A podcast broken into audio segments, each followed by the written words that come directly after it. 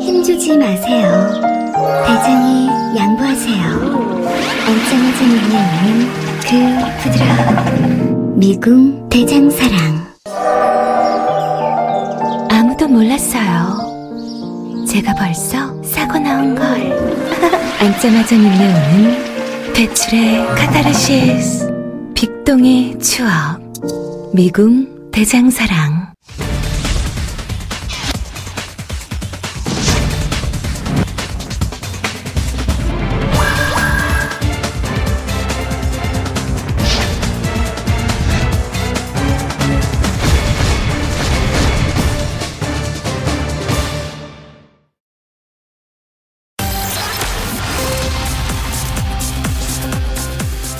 현직 공군 대령이 김앤장에 취업할 목적으로 군사 기밀을 넘겨준 사실이 드러나서 큰 충격을 주고 있습니다. 신남욱의 대령이 김앤장에 넘겼다는 군사 기밀은 공군 전투기 관련된 계약 그리고 소송 상황 국방개혁 2.0에 따른 국방부 직할부대 개편 방안 등이 포함되어 있던 걸로 전해지고 있습니다. 현직 대령이 군사 기밀을 개별 로펌에 넘겼다는 것도 매우 황당한 일이지만 더 심각한 문제는 이 과정에서 법무부 소속 현직 검사가 이력서와 군사 기밀을 미리 받아서 법률 검토까지 해줬다는 점입니다. 자신의 이익을 위해서라면 안보도 국가 이익도 내가 알 바는 아니라는 식일 것일까요? 이들의 행태를 보니 100년 전 이 나라의 친일파가 떠오릅니다. 나라가 망하건 말건, 민중의 삶이 피폐해지건 말건, 오로지 자신들의 이익에만 골몰했던 자들이지요. 이 잘못된 역사를 제대로 청산하지 못한 결과일까요? 참담하기 이를 데가 없습니다. 무엇보다 김앤장은 일제강점기 강제징용 관련 일본의 전범 기업들을 법률 대리해온 법률회사입니다. 이 법률회사가 대한민국의 군사 기밀을 얻어서 어디에 쓰려고 했던 것일까요? 이 사건은 군 계엄령 문건 의혹과 관련해서 김관진 전 청와대 국가안보실장과 관련자들을 수사하던 중에 단서가 발견돼서 수사가 시작이 됐고 또 신대령이 국가안보실에 근무한 경력이 있기 때문에 또 다른 의혹이 자꾸 또아리를 틉니다. 묵과할 수 없는 심각한 범죄 의혹이기 때문에 수사당국은 보다 철저한 수사로 의혹을 말끔히 해소해야 할 것 같습니다. 1월 28일 월요일 이슈파이터 출발합니다.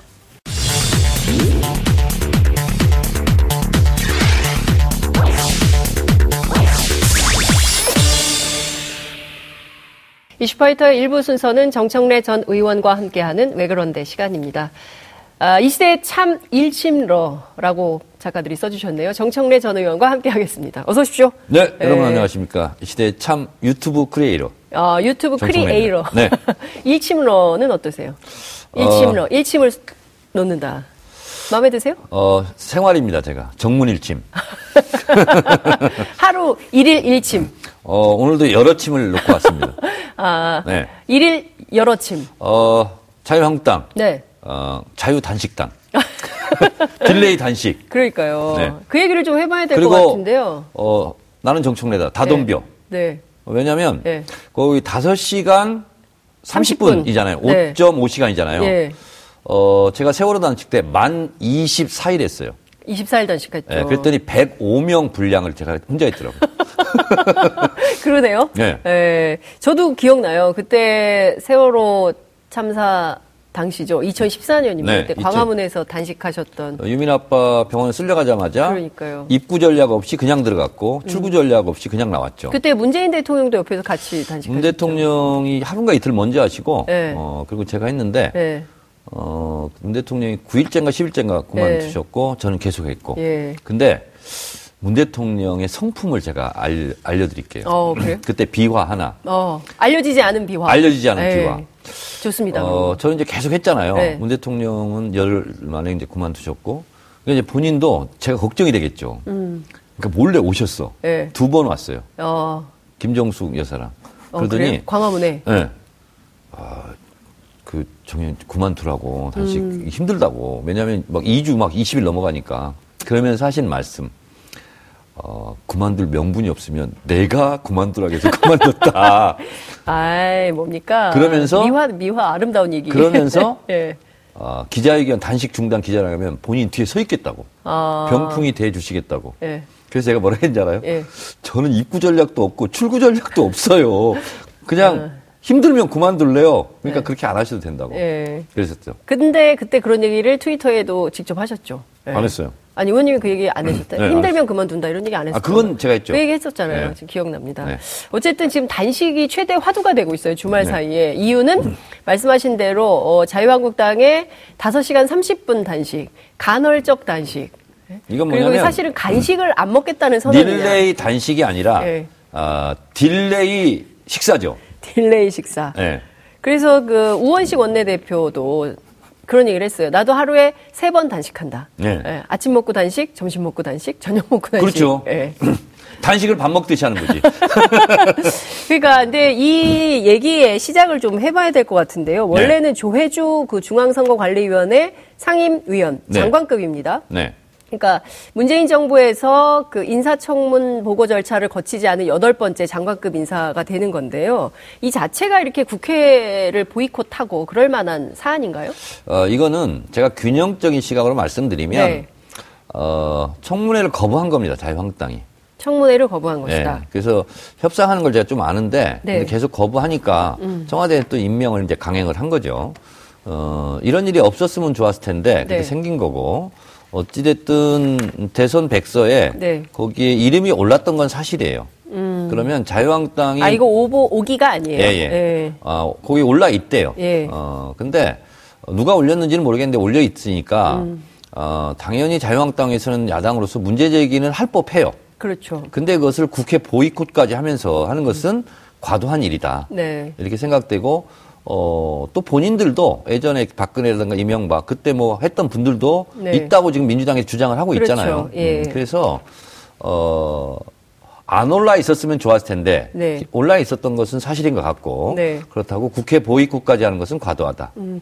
근데 이제 그 중앙선거관리위원회의 음. 상임 그 위원회 자격 조건 중에 정당 네. 활동을 한 자는 어, 자격이 없다 이런 내용이 또 없다면서요? 그러니까 자격 기준에 부합하지 못한 이런 사례는 아니라는 얘기가 또 있더라고요. 그러니까 선관위법 제9조 네. 어, 정당에 가입하거나 정치에 관여한 때 네. 어, 이런 때는 이제 선관위원으로 어, 할 수 없다 이제 이런 규정이 있기는 있나 봐요. 네. 음, 그런데 어, 이분은 이제 또 어, 저희 민주당에서 저는 잘 몰라요 사실은. 음. 근데 이름이 잘못 올라갔고 네. 어, 활동하지는 않았다. 음흠. 뭐 이렇게 또 주장은 또 하더라고요. 그러나 어쨌든 시비거리가 될 만한 일은 될 만한 일이었어요. 음, 그러면 이 시비거리가 될 만한 사안에 대해서 국회에서 인사청문회를 했으면 되는 건데 네. 앞서 이제 의원님께서는 자유한국당이 인사청문회를 거부한 거다라고 네. 말씀을 하시지만 또 자유한국당이나 야당 얘기를 좀 들어보면 아니다 논의 중이었다 행안위를 통해서 어, 증인 신청을 하는 데서 여러 가지 입장차가 있으니 이걸 합의해서 결정할 때까지 좀 기다려 달라. 라고 요청을 했고. 이제 이런 일은 예. 대개 이제 국회에서 어떤 거냐면 예. 우리 하려고 그랬다 하는 것은 뭐냐면 네. 그 당시는 예. 아, 할 마음이 없었고 네. 이렇게 되니까 우리 그때 할 마음이 있었다 아하. 이렇게 주장할 가능성이 높다고 저는 생각해요. 그래요? 네. 그런데 어쨌든 이제 그 사실 내년 총선이 있기 때문에 야당 입장에서는 이게 선관위원회 상임위원이라는 자리가 장관급이고 그리고 또 어, 선거, 그러니까 뭐 운동 경기로 치면 사실상 심판의 역할인 거잖아요. 그래서 특정 후보 캠프에 있었던 사람이 상임위원으로 온다는 것에 대해서는 어, 본인들이 이게 공정성에 좀 문제가 있다라고 지적을 할 수 있는 건은 되는 거 아닙니까? 근데 저도 이제 안행하면서 선관위가 이제 피감 기관이었거든요. 네. 근데 어, 중앙 상임위원이 자주지하고 하는 건 아니고 음흠. 일선 지역의 선관위원들이 실제로 판단을 다 하는 겁니다. 어. 그러니까 마포 선관위, 용산 예. 선관위, 뭐 영등, 부 선관위 이런 것처럼. 예. 그리고 이제 애매모호한 것은 서울시 선관위에서 유권 해석을 주로 하고요. 네. 그러니까 예를 들면 어, 이런 중앙 상임위원 같은 경우는 예를 들면 무슨 대선에 무슨 선거법 논란 소지가 있다거나 네. 이래서 전원 합의체처럼 대법원에서 음. 하는 것처럼 그때는 의견을 낼 수 있는데 개별 총선이라든가 이런 것은 사실상 관여는 안 한다고 음. 보시면 돼요. 네, 그래서 그런 건가요? 그러니까 다섯 시간 반 단식할 정도면 이렇게 대개의 경우에는 대단한 결사, 음. 대단한 결의를 할 때 단식으로 자신의 의지를 아무것도 할 수 없을 때 단식이라도 해서 나의 뜻을, 나의 의지를 밝히겠다 이런 거 아니에요. 그런데 이번 경우에는 5시간 반밖에 단식을 안 하면 이렇게 별로 이렇게 특별한 그 결의를 할 만한 사안이 아닌 거 아니야? 그러니까 라는 얘기도 하시는 분들이 있어요. 5시간 반 단식도 웃기는 코미디지만 네. 나경원 원내대표가 뭐냐면 의원들이 바빠서 그랬다. 맞아요. 그랬죠. 아니 그냥 너무 바쁘면 이런 거 하지 말아야지. 그러니까 바쁜 의원들... 것을 다 처리하고 예. 다 중단하고 와서 해야 될 거 아니에요. 그렇죠. 그러니까 그 바쁜 것에 일의 우선순위에서 밀리는 일이다 이런 건가요? 그러, 그러니까요. 예. 그러면 밀리는 순서면 이렇게 할 사안도 아닌 거지. 그러니까요. 그런데 이렇게까지 해서라도 사실은 지금 어찌 보자면 자유한국당이 국민적 조롱을 받는 어떤 대상이 됐어요. 그러나 지지율은 오르고 있습니다. 그러니까 지지율 얘기는 조금 이따 하더라도 네. 단식이라는 것은요, 어, 제가 해봐서 합니다. 이거는 진정성과 결기 이런 게 없으면 못해요. 네. 그리고 단식을 하게 되면요, 제일 네. 힘든 게 아홉 끼, 열끼 넘어갈 때거든요. 음. 그래서 교도소에서 단식을 할 때도 네. 아홉 끼 이상을 해야 음. 아, 이 사람이 단식을 하는데 무슨 이유로 한다고 보고를 해요. 어. 그리고 저희가 예전에 예, 학생 운동할 때 감옥 가잖아요. 예. 제가 감옥 2년 살면서 예. 단식한 날짜를 다 합쳐보니까 45일 굶었더라고요. 와. 근데 항상 아홉 끼를 넘어야 돼요. 어. 왜? 정청래 재소자가 예. 지금 단식을 하고 있는데 네. 아, 손해 처우 개선, 음. 뭐 손해 무슨 폭행 관련, 네. 인권상 네. 이런 걸 요구하면서 예. 지금 단식을 하고 있다고 교정국으로 보고하게 돼 있어요. 어. 여덟 어. 끼까지 하면 안 해요. 어, 여덟 끼까지 하고 끝내면 보고, 아, 보고도 안, 안, 하고. 아홉 끼를 해야 보고를 해요. 예. 그래서 교도소에서도 아홉 끼를 하는데, 예. 이건 다섯 시간 반만 단식하는 거 가지고는 예. 보고 사항도 아니에요. 교도소 보고 사항도 아니다. 네. 이런 말씀을 좀 주셨어요. 그리고 이제 자유한국당 지지율이 올라가는 것은, 네. 어, 저는 반짝 효과인 것 같아요. 반짝 효과요? 어떤 것 때문에? 자유한국당의 에, 기사량이 좀 많아요. 기사량. 언급량이 많다는 그렇죠. 거죠. 예. 어, 황교안 전 총리 들어오고 오세훈 들어오고 뭐또 예. 전당대회를 한다. 예. 또 그리고 황교안 전 총리가 자격이 있네 없네 음. 이렇게 하니까 네. 어, 자유한국당 지지자들이 어, 자유한국당이 뭐 하려고 그러나 하고서 음흠. 자유한국당 지지자들이 일시적으로 결집하는 현상이라고 봐요. 그렇군요. 근데 지금 어쨌든 다음 달에 그 자유한국당 내부의 당권이 걸린 전당대회가 있지 않습니까? 그러니까 이걸 때문에라도 지금은 뭐 이렇게 좀 그 집결하는 모양이 되는 것이다 이런 분석이신 그렇습니다. 거죠? 그러니까 네. 음, 좀 요란하잖아요. 음. 어, 그리고 주목도가 좀 높아졌고 그러니까 이제 귀에 자꾸 자유한국당이 들리는 거예요. 그러니까 네. 여론조사하면 자유한국당 누르는 거예요. 음. 그리고 어, 뭐 26% 정도 나왔다고 네, 그러는데, 네, 예. 뭐 오른 게뭐 1, 1, 2% 차이잖아요. 그래서 네. 언제든지 또 내려갈 수도 있고 올라갈 그렇군요. 수 있는 거고. 이번 단식이 지지율에 뭐 영향을 미칠까요? 다음 주나 단식 이번 어, 주 조사에? 제가 봤을 때는 뭐 자유한국당이 25, 6% 나오는 것은 저는 정상적이라고 봐요. 어, 네. 왜 그렇게 보십니까? 왜냐면 예, 계속 지난해 민주당 내내... 반대편에 있는 분들이 응집하는 거잖아요. 음. 근데 바른미래당이나 민주평화당 뭐에 가는 게 별로 없잖아요, 이제. 왜냐하면 예. 거기는 이제 사실상 총선에서도 가능성도 없어지고 네. 그러면 자연히 2번 당을 중심으로 야당은 몰리게 돼 있어요. 음. 음. 그런 앞으로 가면 갈수록 저는 더 지지율이 회복될 거라고 보는데. 그렇군요. 아 그러면 계속 그 내년 총선을 앞두고 양강 구도가 계속 또 아, 첨예해질 아, 거다 이렇게 이제 총선이 겁니까? 1년밖에 안 남았기 때문에 여기서 더 올라가요 지지율이 30%까지. 전더 올라갈 수 있다고 봅니다. 30%까지 회복이 네, 1번 당, 2번 당으로 집결하게 돼 있어요. 그럼 민주당은 몇 퍼센트가 되고 자유한국당은 몇 퍼센트가 될까요? 제가 감으로는 네. 민주당 40%, 자유한국당 30%. 음흠. 저는 이렇게 가, 간다고 봐요, 저는. 음. 근데 놀라운 일은 아니다. 아, 그러면 사실상 이게 그 이른바 탄핵과 촛불 전국 이전으로 돌아가게 되는 건데 그런 구도가 지금 보수? 언론은 이미 다 들어가 돌아갔잖아요. 이미 돌아갔죠. 네, 이미 네. 돌아갔어요. 돌아갔기 때문에 계속 그그 네. 그 구도 속에서 네, 내년 네. 총선이 치러질 거다 이렇게 전망을 하시는군요. 그 이번에 사실 청와대 비서진이 개편됐잖아요. 그래서 네. 노영민 비서실장이 들어가고 또 강기정 전 의원이 정무수석이 되면서 이번 음, 상황에서도 이른바 강기정 역할론 이런 얘기가 좀 나오고 있기도 하거든요. 어디서 나와요? 언론에서 이제 그런 얘기들을 하는데 네. 실제로 뭐 이런 거예요. 그러니까 20일까지 원래 청와대는 20일 날 결정을 내리려고 했었는데 조혜주 위원에 네. 대해서 근데 이제 강기정 의원이 야당 의원, 야당 원내대표들한테 전화해가지고 뭐 시간 말미를 줬다. 그래서 21일, 22일, 23일까지 통화를 했고, 그래서 두 차례 연기할 수 있도록 했고, 그래서 24일 날 더는 못 기다린다 해서 강행한 거다. 뭐 이런 얘기가 언론에 나오긴 했습니다. 어, 저도 뭐 그걸 좀 들었어요. 네. 네. 뭐 이렇게 좀 애를 썼어요. 별로 이렇게 그 높이 평가하고 싶은 생각이 아니, 높이 평가해요. 오자마자 애를 쓰더라고요. 어, 네. 한번 같이 식사도 하, 고 했는데 네. 그 식사하는 중에서도 뭐 그런 전화도 하고 막 그러더라고요. 음. 애를 쓰더라고요. 네. 근데 이제 끝내 이제 자유한국당이 이제 안 받아들여가지고 네. 그래서 강기정 의원이 의외로 자유한국당 네. 의원들하고 통하는 의원들이 많아요. 네. 친하기도 하고. 그렇군요. 제일 친한 게 누군지 아세요? 누구세요? 조원진 의원. 조원진 의원. 저도 얘기 들었습니다. 네. 조원진 의원이 그 강기정 의원께 직접 배운 노래가 있으니 바로 이무리한 행진곡이라고. 아, 그래요? 버스에서 배워가지고 지역구 가서 정말 했다고. 조원진 의원하고 이제 제가 안행인가 전국에 네. 간사도 같이 하고 그랬는데 네. 강기정 의원은 의리 있는 친구라고 어... 그렇게 칭찬을 많이 했었어요. 그래서 둘이 사이가 좋은 걸로 알고 있어요. 음. 의외의 강기정의 면모. 아 그렇군요. 근데 좀 저는 이런 생각은 좀 들더라고요. 어찌됐든 지금 이제 자유한국당의 변화 이런 게 굉장히 중요하잖아요. 그러니까 극단적 보수주의가 아니라 좀 합리적 중도 보수 노선으로 와야 민주당 입장에서는 좀 토론과 대화를 속에서 좀 더 발전되는 한국 정치 문화를 만들 수 있는 기대 이런 게 있는 거잖아요. 근데 지금의 전당대회 구도를 보면 어떻습니까? 뭐 김병준 위원장 물론 이제 네 분도 있고 그렇지만 뭐 황교안 전 총리가 유력하다고 지난주에 말씀을 해주셨기 때문에 그렇게 되면 더 극단화되는 거 아닐까요? 음, 제가 봤을 때는 이게 어느 정당이나 마찬가지긴 한데요. 네. 자유한국당이 특히 사명감을 가진 지도자가 없는 것 같다라는 게 제 진단입니다. 사명감을 가진 지도자가 없다. 나만 국회의원 되면 되지 뭐, 나만 당 대표 되면 되지 뭐 이런 건데 자유한국당의 입장으로서 그들 지지자들 입장에서 네. 아, 내가 대권을 뭐 우리 당이 대권을 잡아야 된다든가 음흠. 이런 것은 당장 없는 것 같아요. 네. 그러니까 저는 황교안 전 총리 같은 경우 네. 아, 입당을 환영할 때는 언제고. 네. 또 출마 자격이 있네 없네 이렇게 네. 따지는 걸 보면서 네. 남의 당 얘기지만 네. 입당을 할 때는 전당대회 당연히 나간다는 거고 환영을 해놓고 네.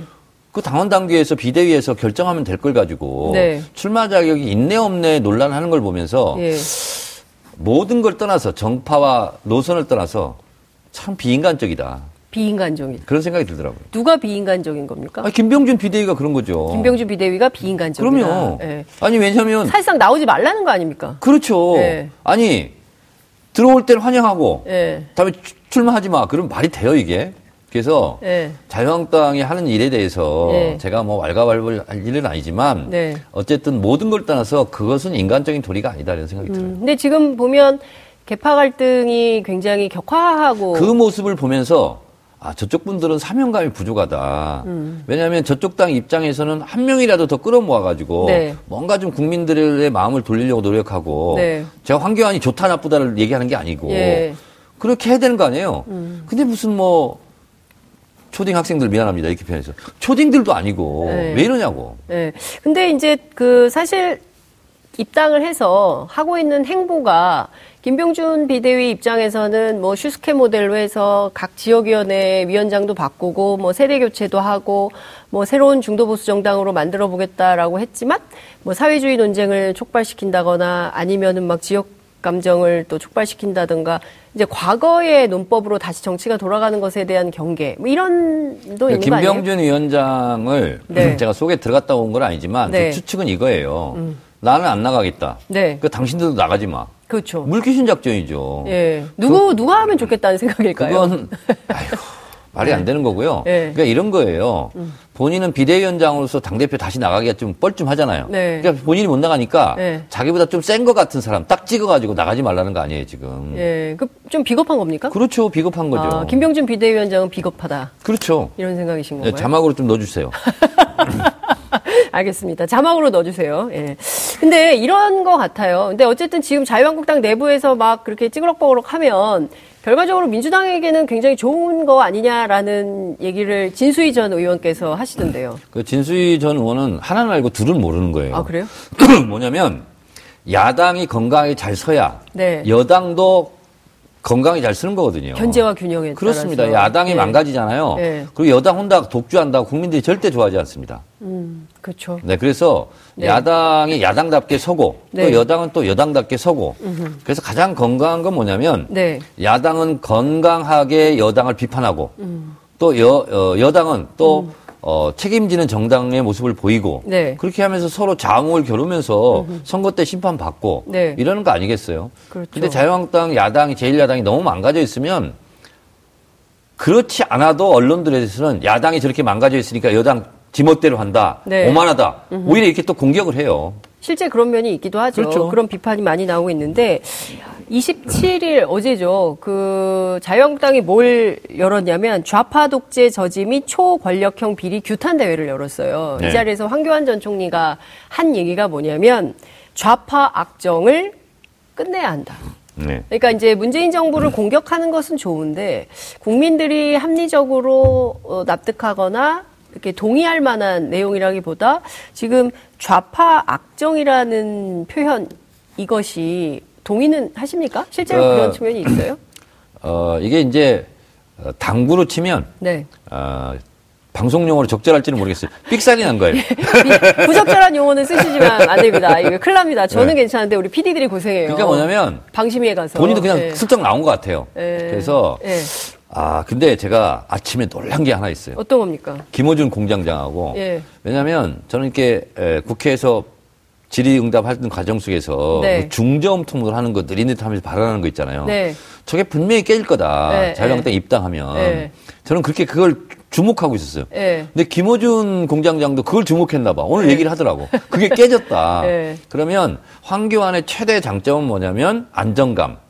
중저, 중저음. 젠틀맨십 뭐 이런 거거든요. 네, 그렇죠. 그게 깨져버렸어요. 네. 악정이라는 네. 단어가 나오면서. 악정이라는 단어 때문에. 그렇죠. 네. 아니 그리고 목소리도 네. 하, 톤도 하이톤으로 높아졌고 목소리도 그렇죠. 빨라졌어요. 네. 아, 그러면서 어 별거 아니네 이제 이렇게 생각을 할 것 같아요. 국민들이요. 네. 음. 그러나 그 당이 이제 그런 노선을 계속 견지를 하면 국민들한테도 좋은 평가를 받겠습니까? 지금 어쨌든 1, 4분기에 남북 화해 평화 모드가 조성될 거 아니에요. 그죠? 그렇습니다. 그러니까 김정은 위원장에 대한 평가도 그렇고요. 그러니까 이제 자유한국당 어제 그 행사하는 걸 보니까 네. 어, 센 말 경쟁 대회. 아. 선정적 언어 누가 누가 잘 쓰나 예. 뭐 이거 같더라고요. 예. 그래서 뭐 지지자들 앞에서 어, 일정하게 그렇게 하는 것을 이해 못할 바는 아니라, 어, 근데 뭐 악정이니, 네. 문재인 정권 타도하다느니, 네. 이런 것은 아닌 거죠. 그러니까요. 그러니까 이를테면은 나경원 전, 아니, 나경원 원내대표가 지난번에 그 문재인 대통령 뭐 탄핵 얘기를 했다가 역풍을 맞아서 그런 적이 있었는데, 이번에도 좀 비슷한 상황이 되지 않을까 싶은데, 최근에 여의도 연구소가 쭉 빅데이터 분석을 했잖아요. 네. 그래서 방콕, 대통령이다. 그래서 오기 전에 네, 트위터에 또, 또 일침을 일, 침을 날렸어요. 어, 일침러. 박근혜는 예. 방글라데시, 방글라데시, 대통령이었다. 예. 그러면 관저에서 관저 방에서 예. 뒹굴뒹굴 해야 되느냐. 예. 음, 그래서 예. 사장은 어디에서 사장실에서 업무를 보는 거고 예. 교수는 연구실. 강의실에서 업무를 보는 거예요. 그렇죠. 그렇잖아요.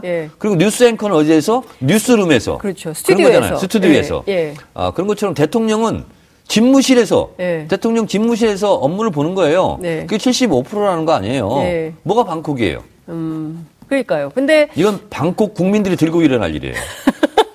집무실과 관저 그러니까요. 뭐 이런 관저 정치, 뭐 이런 네이밍이, 그러니까 사실 이런 네이밍을 하는 것은 또 보수 언론이기도 합니다. 네. 그러니까 관저에 대한 나쁜 이미지가 사실은 있잖아요. 박근혜 전 대통령이 뭐 관저 밖으로 나오질 않았고 출근도 하지 않았고 뭐 이제 이런 비판들이 사실은 박 근혜 정부 말미에 그 탄핵 정국에서 나왔던 얘기이기 때문에 이 나쁜 이미지를 좀 더 씌우게 하려는 측면 이런 거는 없을까요? 아, 그러니까 네. 이게 다 공개 일정이고 그걸 네. 가지고 무슨 데이터 분석한 것처럼 음흠. 통계에서 했는데 네. 어, 김의겸 대변인은 뭐 유리한 거 불리한 걸 해가지고 쪼개서 더 늘리기도 하고 막 이랬다는 거 아니에요 지금? 그렇죠. 아 저는 이런 생각이 들어요. 예를 들면 이거예요. 4.27 판문점 선언 때 네. 아, 김정은 입으로 완전한 비핵화를 얘기 안 했다고 엄청 비판했어요. 음. 그래서 이번 신년사에서 완전한 비핵화를 비핵화 얘기했어. 그럼 본인이 그때 논평했던 거에 대해서 수정을 해야 될 거 아니야. 그렇죠. 그렇잖아요. 네. 그리고 문재인 대통령이 아 경제 현장 안 간다. 네. 갔어요. 네. 갔더니 또 쇼를 는 거야 또. 도대체 문재인 대통령 보고 앉으라는 얘기야, 서란 얘기야. 앉으나 서나 민생을 걱정하라는 얘기겠죠. 아니면 엉거 주춤을 하라는 거야. 아니 그런 건 아니겠고, 그러니까 저는 뭐 이런 것 같아요. 어찌됐든 이제 한국 정치에 대해서 뭔가 비판을 해야 되는데 꺼리를 찾다 보니 이런 것까지 하는 거 아니냐. 그러니까 또 이 프로 일침러에게 또 일침을 당하기도 하고 이런 거 아닌가 싶기도 합니다. 제가 좀 약간 합니다. 밖에서 네. 떨어져서 객관적으로 보니까 네.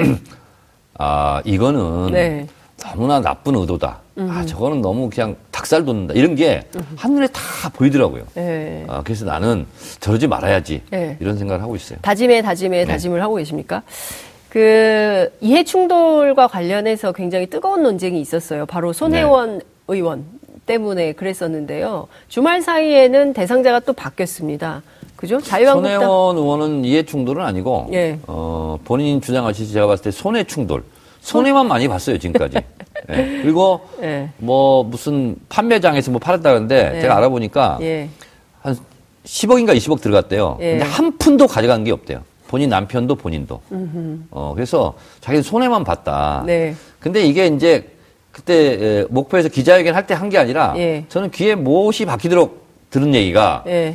자기가 나전치기 모은 게 한 100억 가까이 되고 그런데 음. 이거 다 국가에 기부할 거다라는 네. 얘기를 저는 여러 차례 들었어요. 새, 새 사람 들은 얘기가 아니거든. 네. 근데 이번에 이제 자유한국당 송모 의원, 장모 의원이 네. 송원석, 장재원 그러니까, 의원입니다. 그게 이제 오늘 보도가 됐더구만요. 네. 그런 게 이해 충돌이에요. 그러니까 이게 어떤 사안이냐면 사실 국회 예결위 소속인데 두 분 다. 근데 사실은 그 자신의 이해, 지역구 이해관계 그리고 특히 그 장재원 의원 같은 경우에는 학교 네. 부친과 함께 운영하고 있는 그 학교에 대한 문제가 있기 때문에 이 자체로 이해 충돌이다라는 비판이 있는데 뭐 당에서는 조사하겠다 나경원 원내대표는 조사하겠다 입장을 밝혔어요. 근데 사실 어 이런 이해관계에 얽혀 있는 의원들이 많지 않습니까? 많죠. 그래서 표창원 의원이 이참에 음, 차제 전수조사를 하자 이런 아, 제안도 했습니다. 그것도 어, 표창원 의원이 말하기 전에 저도 트위터 보자마자 날렸거든요. 네. 전수조사자. 네. 그때 표창원 의원도 그렇게 얘기했던데 네. 어, 처음에는요 투기다 네. 이렇게 얘기했어요 손해원에 대해서 투기. 지금 투기라고 하는 사람 별로 없어요 언론도 그렇고 네. 이해 충돌이다 그렇게 얘기했어요. 네. 근데 오늘 자유한국당이 뭐라고 했냐면 이해 네. 충돌은 처벌 사항도 아니다 이런 식으로 얘기했어요. 사실 처벌 조항이 없습니다. 그러니까요. 이게 네. 근데 그 지금 뭐 부패방지법 네, 그게 안 들어갔어요. 이해충돌 아니 김영란법 말고 부패방지법에 이해충돌과 관련된 내용이 있다는 얘기를 공, 박지원 공직자윤리법에 나와 있는 거고요. 예. 노력하여야 한다. 라고 돼 있고요. 노력하여야 한다. 네, 그게 다합니다. 그리고 처벌 조항이 없어요. 그러니까요. 사실 노력하지 않을 경우는 어떻게 처벌한다가 없어요. 그래서 이해 충돌 가지고 처벌할 수 있는 건 없어요 지금까지. 네, 사실은 그 김영란법 제정 당시에도 그 이해 충돌과 관련된 내용을 반드시 포함해야 한다라고 했지만 당시에 이제 여당인 그때는 새누리당이죠 반대해서 이 내용이 빠진 걸로 아마 반대한 걸로 제가 알고 있어요. 언론은 반대를 안 했을 거예요. 그러니까 뭐 각 사마다 좀 입장이 다를 수는 있는데 이해 충돌과 관련해서는 꼭 포함시켜야 된다라는 게 시민사회 단체들의 입장이었기 때문에. 근데 하여튼 빠졌어요 그때. 그러니까요. 빠졌는데 오늘 KBS 어, 최경환 교수가 써는 걸 보니까 네. 어, 진짜 이해 충돌은 이런 거다. 네. 그러면서 네. 국세청 전직 간부들이 회사에 사회이사 하고 음흠. 또 언론사 간부들이 또 회사에 사회 사회이사를 하고 그렇죠. 그래서 언론이 그러니까 욕먹는 거다. 음. 언론들 너나 잘하세요. 이렇게 기사를 썼더군요. 그러니까요. 근데 사실 보면 이른바 이제 그거를 뭐 이렇게 표현하는 분들도 있잖아요. 뭐 인생 이모작, 삼모작 뭐 이런 얘기를 하면서 은퇴 이후에 뭐 일테면 경찰 출신이 뭐 어디에 간다거나 검찰 출신이 어디 간다거나 제가 앞에 오프닝에서도 말씀드렸지만 현직 어 군인이 현직 검사가 뭐 검사는 아니다 하더라도 현직 대령이 자신의 그 취업을 위해서 군사 기밀도 넘기고 뭐 이런 식의 행태들이 만연해 있다는 것 자체가 우리 사회 경종을 좀 울릴 일이 아닌가 싶고 사실 국회에서 이런 점들을 좀 유념해서 관련된 법안도 만들고 뭐 실제로 이런 사안이 벌어졌을 때 어떻게 처벌할지에 대한 내용도 좀 포함시키고 이게 사실은 국회가 해야 될 일 아닌가요? 그러니까 이제 이해 충돌 이걸 따지다 보면 한도 끝도 없어요. 네. 한도 끝도. 예를 들면 재경을 한번 예를 들까요? 네. 그 경의선 숲길공원을 만든 데 제가 주동적인 역할을 했거든요. 그 주변 땅값이 다 올랐어요. 그럼 어. 제가 알고 있는 사람도 있을 거 아니에요. 네. 미리 뭐 내가 얘기해 준 건 아니지만. 아하. 그리고 이제 2차로 뭐 예를 들면 상암동까지 뭐 지금 추진하고 있어요. 네. 그 근처에 저희 집이 있어요. 아. 저희 집은 십몇 년 동안 오르지 한 푼도 안 올랐어요. 네. 근데 하면 오를 거 아니에요. 그렇게 하면. 그러면 십수년간 제가 추진한 걸 가지고 네. 정청래 당신 아파트값 올랐지? 아. 그러면 이해 충돌이에요, 그게? 음, 논란이 될 수. 논란의 여지가 상당히 이게 뭐냐면 있겠네요. 있는 거죠. 네. 그러니까 이걸 명확하게 어떻게 구분하는 게 애매모호합니다, 진짜. 음, 그래서 빠진 거예요? 뭐가? 그 법안에서. 모르겠어요, 그거. 근데 사실은 이런 것 같아요. 어쨌든 이제 수많은 이해 충돌 사안이 벌어질 때마다 공정하고 객관적으로 그러니까 해결할 수 이런 거죠. 능력, 제가 얘기를 했어요. 판단할 수 있는 힘. 손아임원 의원은 문학의 인사잖아요. 그럼 당연히 문화 활동을 할 수밖에 없어요. 네. 또 스포츠계를 대표해서 누가 비례대표로 들어왔다. 네. 그 스포츠 일을 할 수밖에 없는 거예요. 그러면 음. 자기 지인들이 이익을 볼 수도 있는 거잖아요. 음. 이걸 어떻게 그러면 음. 입법할 거냐. 네. 이런 부분은 숙제예요. 그러니까 그러면 지금 불거진 송원석 의원이라든가 장재원 의원의 경우에도 국민들 입장에서는 이것이야말로 이해충돌 아니냐. 그거는 좀 확실해 보여요. 제 생각으로는. 라고 비판을 하고 네, 있는데 네, 이 사안은 그러면 어떻게 될까요? 손혜원 의원 같은 경우에는 처음에는 투기 논란이 있었지만 지금은 투기에 대해서 얘기하지 않고 오히려 손혜원 의원을 이해한다는 문화계 인사들의 입장이나 또 지역 주민들의 판단이나 이런 것들로 인해서 일정 정도 이게 해갈되어 가는 국면이 있는데 이 두 경우는 어떻게 될 걸로 전망하세요? 그거는 좀 심각한 상황으로 가지 않을까 음. 그렇게 생각이 들고 어 그래서 저거야말로 네. 어, 목적의식적으로 저렇게 했다라면 네. 오해 소지가 너무 많아요. 저거 봤을 때. 음. 근데 참 걱정입니다. 어쨌든 지금 현직 국회의원들이 관여된 일들이기 때문에 이게 검찰 수사를 하던가 아니면은 고위공직자 비리 수사처 같은 게 있으면 이런 것들도 좀 살펴볼 수 있는데 그런 여지는 없는 거잖아요. 어떻게 이제 저것도 입법 네. 저, 저런 거 입법하기가 굉장히 어렵거든요. 음. 왜냐하면 법이라는 것이 case by case로 모든 걸 다 할 수는 없거든. 음. 그래서 이제 그래서 시행령도 생기고 뭐 이렇게 하고 그러는데 네. 어쨌든 기왕이 논란이 됐기 때문에 네. 이해충돌 방지는 빨리 좀 입법화했으면 좋겠어요. 음, 그렇군요. 끝으로 시간이 다 됐지만 요건 좀 여쭤보라는 부탁이 있어가지고요. 지금 손혜원 의원 탈당해가지고 네. 마포 을 지역위원장 자리가 비어 있어서 정청래 의원이 가는 거냐 아니냐. 음, 라는 얘기가 있어요. 그건 제가 당에게 입장을 정했어요. 어떻게 정하셨습니까? 제가 대관대구가 중요한 것이 아니고 네. 손혜원 의원이 또 결백을 입증하고 다시 돌아온다고 그랬는데 네. 또 홀딱 그렇게 막 아, 해버리면 아, 기다렸던 듯이 네. 그것은 너무 야박한 일이고 손혜원 의원에 대한 예의도 아니다. 그리고 음. 당이 그런 모습을 보이면 좀 안 좋다. 네. 그래서 좀 넉넉하게 품어 안는 음흠. 그런 당의 모습이었으면 좋겠다. 아, 이렇게 제가 얘기를 했어요. 그렇군요. 그러면 손혜원 의원이 모든 사안에 대해서 명징하게 밝히고 돌아올 때까지 기다리는 것으로 정리가 된 겁니까? 저는 당에서 그렇게 할지 안 할지는 모르겠는데 저는 그게 도리라고 생각해요. 그게 정치의 도리다. 네, 인간의 도리다. 알겠습니다. 그 하여튼 새로운 정치 문화의 시작을 알리는 음? 그런 모습이 좀 많이 보여지면 좋겠다는 생각이 좀 듭니다. 오늘 말씀은 여기까지 듣겠습니다. 고맙습니다. 네. 여러분들께서는 지금 생방송으로 진행하는 이슈 파이터와 함께하고 계십니다. 오늘 방송 좋았나요? 방송에 대한 응원 이렇게 표현해주세요. 다운로드하기, 댓글 달기, 구독하기, 하트 주기. 더 좋은 방송을 위해 응원해주세요. 그리고 2부도 함께 해주세요.